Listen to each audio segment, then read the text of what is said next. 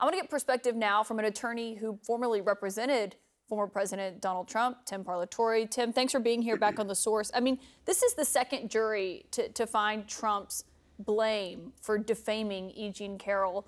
Do you believe he accepts this? You know, I, I, don't. I mean, obviously, by standing up and walking out in the middle of it, I think he was kind of making his opinion known. Um, but, you know, both of these trials they they came to results that he certainly doesn't like. Uh, I think that they probably are, you know, could have turned out differently, uh, perhaps, but no, I don't think he's going to accept it.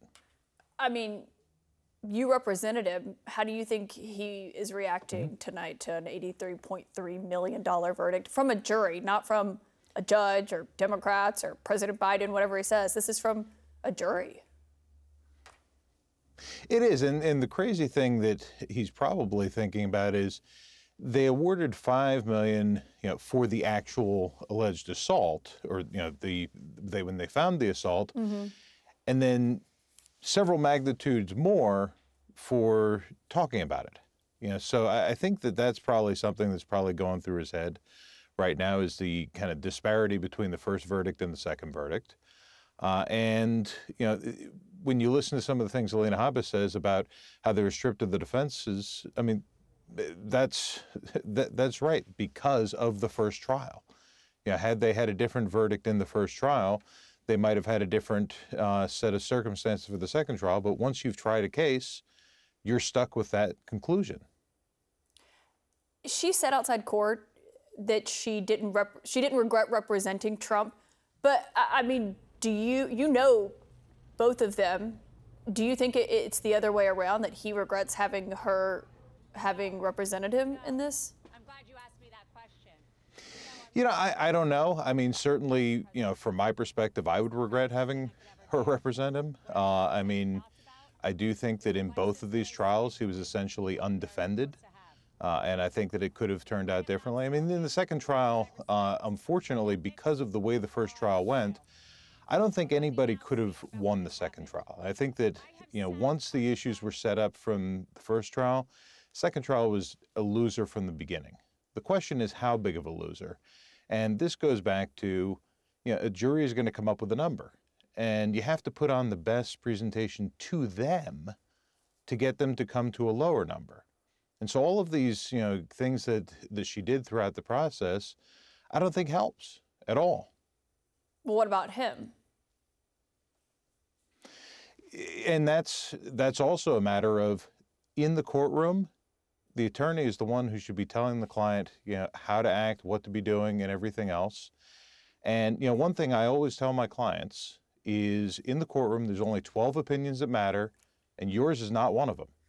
Everything we do has to be guided by what are those people in that box going to see? What are they going to hear? What are they going to think? How is it going to affect their state of mind?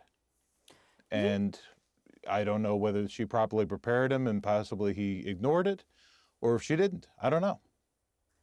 You know how he is with finances. I mean, do you think he ultimately ends up, he's going to appeal this, but do you think he ultimately ends up paying $83.3 million to E. Jean Carroll?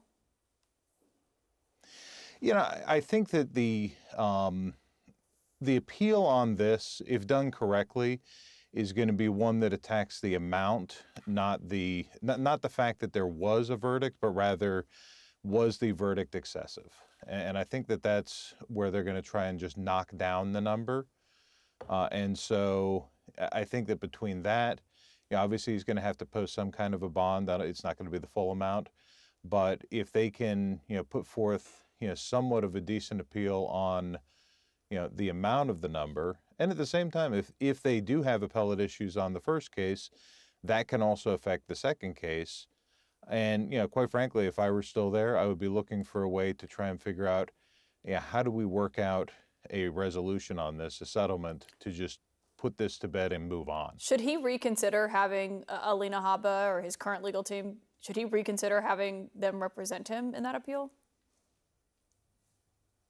Oh, yes. I mean, definitely you shouldn't have the same lawyer that did the case do your appeal. Yeah, that's generally inadvisable because the attorney who tried the case is going to have a lot of personal biases on how they tried the case. And so you really want to have a fresh set of eyes in on it. You want to have somebody who is actually an appellate expert on it, uh, which I do not believe Alina Habba is an appellate expert. Tim Parlatore, thanks for joining us.